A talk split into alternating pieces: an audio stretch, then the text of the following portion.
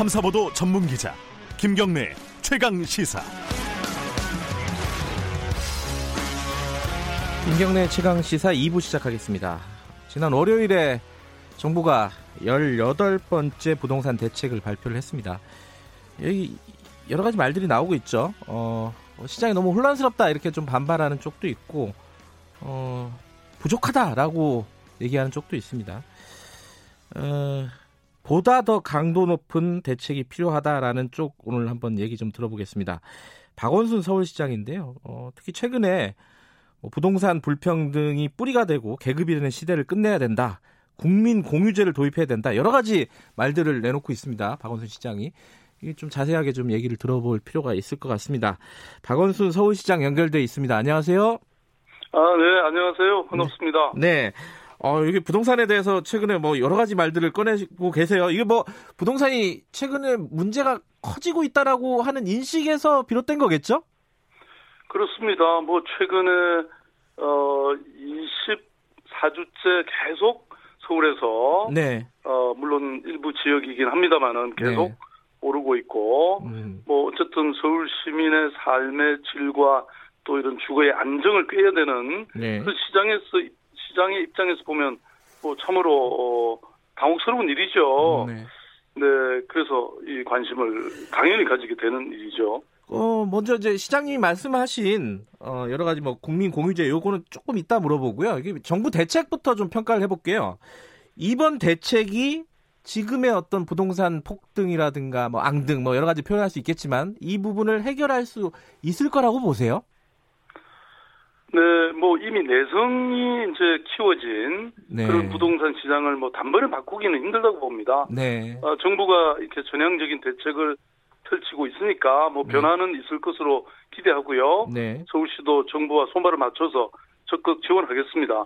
근데 이제 네. 이게 저는 대정적, 일시적, 사후적, 파편적 이런 방안으로는 아, 안 된다고 생각합니다. 그래서 네. 이번 기회에 정말 불로소득과 투기는 이건 뭐 망국적 현상이지 않습니까? 네. 완전히 좀 건절시켜야 된다 이런 생각을 하고요. 네. 그래서 보다 근본적이고 좀 종합적이고 장기적인 대책이 필요하다. 네. 그래서 부동산 가격 공시제도의 개혁이라든지 보유세 강화라든지 국민 공유제 도입 이런 거 좀 고강도 대책을 집중적으로 시행해서 예. 어, 그 이익이 미래 세대나 국민 전체에 돌아가는 그런 시스템을 만들어야 된다 이렇게 생각하는 거죠.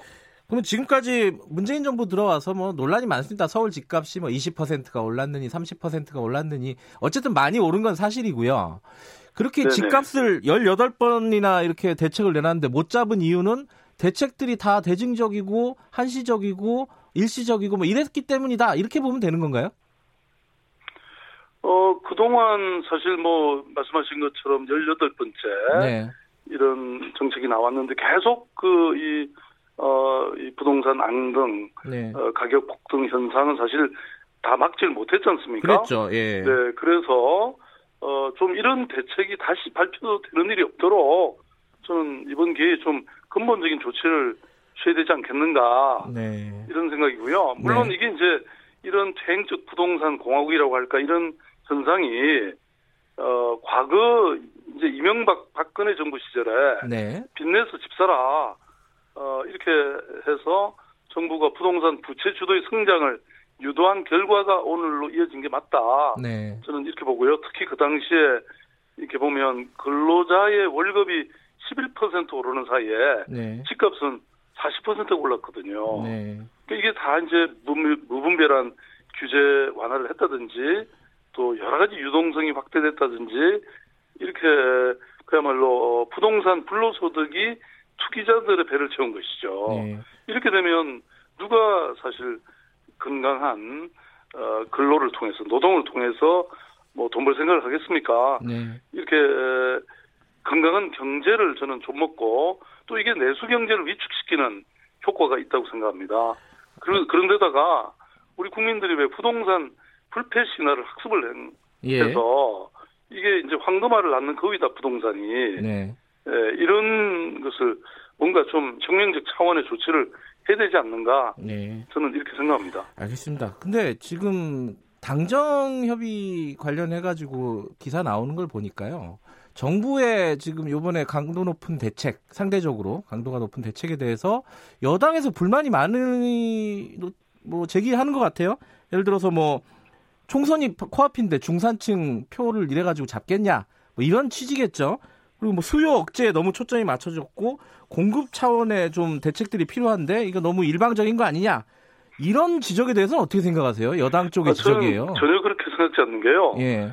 이 지금 현재 어, 그 부동산 공화국이라고 할까 현재 예. 이렇게 투기적 양상은 사실 뭐 제가 보기에는 중산층도 다 피해를 입는 아니 우리 대한민국 전체가 저는 피해가 된다 이렇게 생각합니다. 예. 왜냐하면 이런 방식으로 우리 경제가 제대로 살아날 리가 없고 또 아까도 말씀드렸던 이런 공정하고 혁신적인 경제가 살아나기 어렵다고 보거든요. 네. 예? 이런 상황에서 지금 어, 말하자면 투기하는 사람만 득보고 나머지 대다수의 국민들이 손해 보는 건데 어, 이게 중산층이 뭐 손해 본다 저는 전혀 그렇게 음. 생각지 않고요. 예. 이제 강남에 예컨대 뭐한 그 재건축 예정인 아파트에서 보면 집값이 지난 3년 동안 10억 올랐는데 네. 그 종부세로 겨우 130만 원 냈거든요. 네. 그 이렇게 되면 온 국민이 지금 여기에 손해를 보는 셈이죠. 거기 뭐 이 저 아파트 가질 수 있는 사람은 몇 명이나 되겠습니까? 그럼 여당 쪽에도 이 부동산 관련해서 문제를 해결할 의지가 없는 사람들이 꽤 있다 이렇게 보면 되는 거예요? 지금 어, 박뭐 저는 말씀은? 아니 이렇게 이런 네. 게 하나의 상식이고 지금 보편적인 지식이기 때문에 네. 뭐 저는 그렇게 사실 막상 이 토론이 되면 반대 사람은 저는 많지 않다고 생각합니다. 음. 실상이 제대로 안 알려져 있고 그렇기 때문에 그렇죠. 그 강남이나 이런 데서 총선 때 걱정을 하는 것 같아요. 여당 쪽에서 걱정은 안, 그 걱정은 안 되세요? 아니 뭐 저는 아니 이게 지금 뭐 이런 선거에 에, 물론 선거가 뭐 중요하죠. 네. 국회의원들 입장에서 보면 네. 그런데 아까도 말씀드린 것처럼 이게 결국 국민 전체를 위한 것이고 네. 또 실제 에, 국민 대다수의 이해관계가 있는 것이기 때문에요. 네. 그, 그렇게 선거에도 뭐 저는 불리한 거래 그라고는 생각지 않습니다. 그 공급이 빠졌다 이번 대책에 이 지적은 어떻게 생각하세요? 예컨대 서울 같은 경우에 주택 보급률이 전국 평균에 못 미친다. 그리고 박원순 시장이 공급, 어, 네. 공급을 막아 많이 무산시켰다. 뭐 이런 정비 사업 구역 해제 뭐 이런 걸로 해가지고 이 지적에 대해서는 어떻게 생각하세요? 어, 전혀 그렇지 않습니다. 왜냐하면 네. 그동안 사실 부동산 공급이 굉장히 많이 됐거든요. 음. 어, 이렇게 많이 됐는데 그 공급된 어, 저 이 주택이 다 어디로 갔습니까? 결국은 어, 아주 소수의 그 다주택 보유자라든지 네. 사실 부자들이 다 가져간 겁니다. 예를 들어서 네. 어, 서울 아파트가 그동안 이제 공급이 많이 됐고 그래서 네.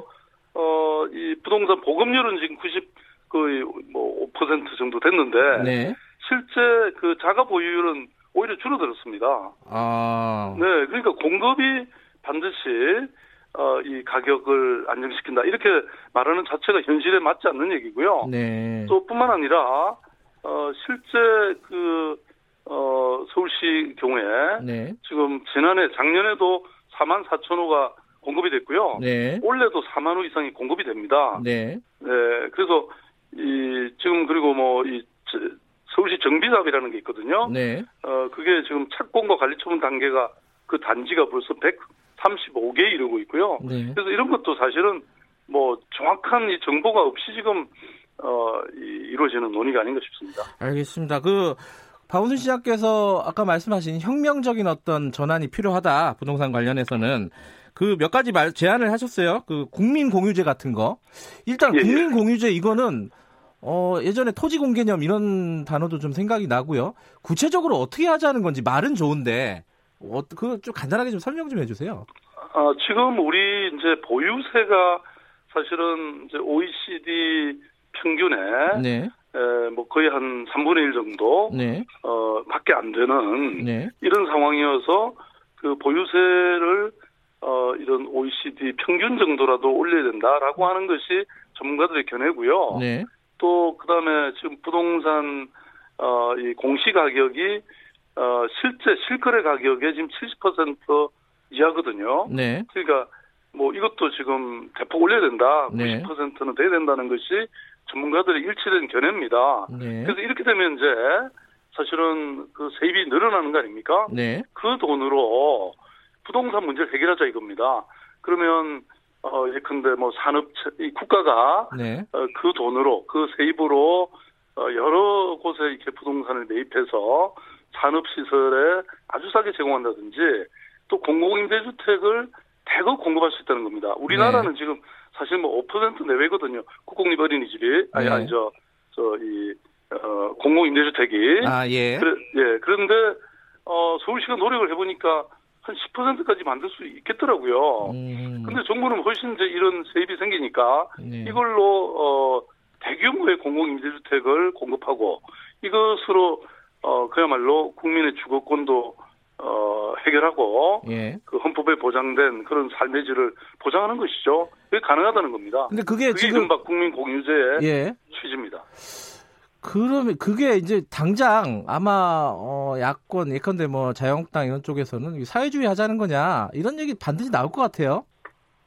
뭐 제가 보기에는 예. 대한민국을 완전히 이런 부동산 공화국으로 만든 네. 어떤 장본인들인데요. 네. 어, 저는 오히려 저 머리 조아리고 지금 반성해야 될 그런 어, 사람들이라고 생각합니다. 음. 그거 다시 또 빚내서 집사라는 얘기입니까? 저는 뭐 이런 공급이나 이런 거 충분하고요. 네. 그 지금 이렇게 실수요자에게 돌아가지 않고 이미 집을 보유한 사람들이 또 투기성으로 집을 사는 게 현실입니다. 네. 상위 1%가 다 7채씩 집을 갖고 있는 예. 현실이 문제거든요. 예. 어, 그리고 자유한국당 뭐 입장에서 사실 이런 주장을 할 저는 상황이 아니라고 생각하고요. 아니, 아니 주장했다는 거 아니고 그런 얘기 나올 것 나올 것 같다는 거죠. 예. 아니, 이미 얘기하고 있습니다. 예. 예를 들어서 황교안 한국당 대표가 네. 어, 정부 정책이 수요 억제만 치중하고 공급을 제때 하지 않아서 집값 상승을 이야기한다. 예, 그럼 좀 예. 알고 좀 알고 얘기해라. 저는 이런 얘기입니다. 음. 왜냐하면 그 아까도 말씀드렸지 않습니까? 서울시가 이미 공급을 지속적으로 해왔고 네. 또 그동안 많이 해온 게 결국은 어 그 소수에게 다 돌아간다 이거예요. 음. 그러니까 자가 보급률에 별 자가 보급률 오히려 줄어들었다는 겁니다. 예. 그래서 뭐 저는 이런 부분에 대해서 정말 공개적으로 뭐 얼마든지 토론할 수 음. 있다고 생각되고요. 네. 뭐 이 부분에 대해서는 뭘 좀 잘 모르고 있는 거다 이렇게 생각합니다. 근데 논리적으로는요. 어, 아까 공급은 충분하다고 말씀하셨는데 세금을 많이 걷어서 국민 임대주택 같은 거를 더 공급해야 된다. 이게 공급을 늘리자는 얘기 아닌가요? 이게 결과적으로는? 아니 근데 그게 예. 어 저는 공공 임대주택이라는 것은 네. 말하자면 국가의 이 어, 주거를 네. 늘리자는 거죠. 아. 그래서 뭐 싱가포르 같은 데는 지금 어, 국 이게 국가가 제공하는 네. 공공임대주택이 92%고요. 야하. 또 나머지 예. 오스트리아라든지 이런 많은 유럽의 선진 국가들도 네. 거의 40% 수준에 많이 이루고 있습니다. 예. 우리는 5%도 안 되거든요. 예. 그러니까 민간 시장이 이게 다 맡겨져 있는 겁니다. 예. 그러다 보니까 이게 뭐 계속 투기가 일어나고 또 가격이 앙등하고 그러는 건데 어 이런 공공 임대주택이 이렇게 많아지면 시장 통제 기능, 조절 예. 기능도 생기는 거죠. 예. 그 자유한국당의 뭐 부동산 전문가이기도 합니다. 김연아 의원은 박 시장님이 3년 동안 지금 뭐 하시다가 이제 와서 어, 이 뭐 권한을 주면은 문제를 해결하겠다 이런 식으로 얘기하느냐 이렇게 반박을 했어요. 여기에 대해서는 뭐라고 말씀해 주시겠습니까? 그러니까 부동산 정책에 관한 사실은 권한은 지방 정부는 없습니다. 우리나라는. 그래요? 근데 사실 외국의 경우에는 네. 지방 정부가 대부분 가지고 있어요. 어허. 아, 왜냐하면 아니 서울의 어느 지역에서 어, 얼마, 얼마나 주택 가격이 오르고 그 원인이 뭔지 이런 걸 소상하게 파악하고 있는 거는 지방 정부거든요. 음, 네. 그래서 예컨대 어 이제 베를린 같은 경우에 얼마 전에 네. 베를린이 굉장히 뜨는 도시입니다. 네. 그러다 보니까 이 부동산 가격이 오르니까 5년 동안 이 임대료를 완전히 동결하는 조치를 예. 베를린 시가 했거든요. 그 지자체에서 했다 이거죠? 예. 그렇죠. 뉴욕도 예. 그렇고 다 그런데 아니, 그런 경우에 저희들한테 권한을 주면 음. 아 이게 저 부동산 가격이 앙등한다는 것은 시민들에게 얼마나 큰 이 삶의 고통이 오는 겁니까? 네. 특히 서울의 경우에는 이 주거 비용이 약 27%나 됩니다. 네. 그래서 이거를 해결할 수 있는 게 오히려 지방 정부가 훨씬 더 잘할 수 있다. 네. 그렇게 되면 어, 이게 아까도 말씀드렸던 국민의 고통을 줄일 수 있죠. 네. 그럼 주거비 비용을 줄이, 이 공공임대주택을 통해서 네. 줄이게 되면 그게 어 그만큼 네. 이 삶의 질도 해결되는 되고 또 동시에 가처분 소득이 늘어나서 이게 내수 경제도 살게 됩니다. 네. 그럼 네. 박 시장님께서 지금 지자체장, 그러니까 예컨대 서울시장한테 달, 빨리 달라고 하는 어떤 권한이 임대료 관련된 어떤 규제 권한을 달라 이런 건가요? 정확하게는? 뭐 예, 일단은 예. 일단은 그거 뭐 저는 장기적으로는 사실 예. 말씀드린 이 부동산 정책에 관해서 사실 뭐 이게 다 법령에 근거해서 하는 거기 때문에 네. 뭐 이런 서울시나 지방 정부가 할 수 있는 역할은 사실상 거의 없고 네. 이제 공공임대주택을 좀 늘리는 일 네. 그래서 어 2011년부터 사실 지금까지 저희들은 뭐 1년에 거의 1조 원 이상을 투입해서 음. 지금 이제 2년 정도 지나면 약 어, 20, 아, 10% 정도가 됩니다. 알겠습니다. 380만 호가 있는데요, 서울에. 예. 약 40만 호의 공공임대주택을 가지게 됩니다. 알겠습니다. 사실 이것도 예. 지방정부로서는 굉장히 힘겨운 일인데, 뭐 제가 보기에는 아까 말씀드린 것처럼 보유세 강화라든지 공시지가 현실화라든지 이런 걸 통해서 사실 뭐 이러면 어 이 세입이 굉장히 크게 늘어나거든요. 이 문제 이걸 가지고 공공임대주택을 대규모로 공급하자. 이러면 많은 문제들이 해결된다고 저는 생각합니다. 알겠습니다. 어, 아까 말씀하신 대로 이런 부분에 대해서 좀 사회적으로 적극적인 토론이 좀 진행이 됐으면 좋겠네요. 오늘 말씀 감사합니다. 네, 감사합니다. 박원순 서울시장이었습니다.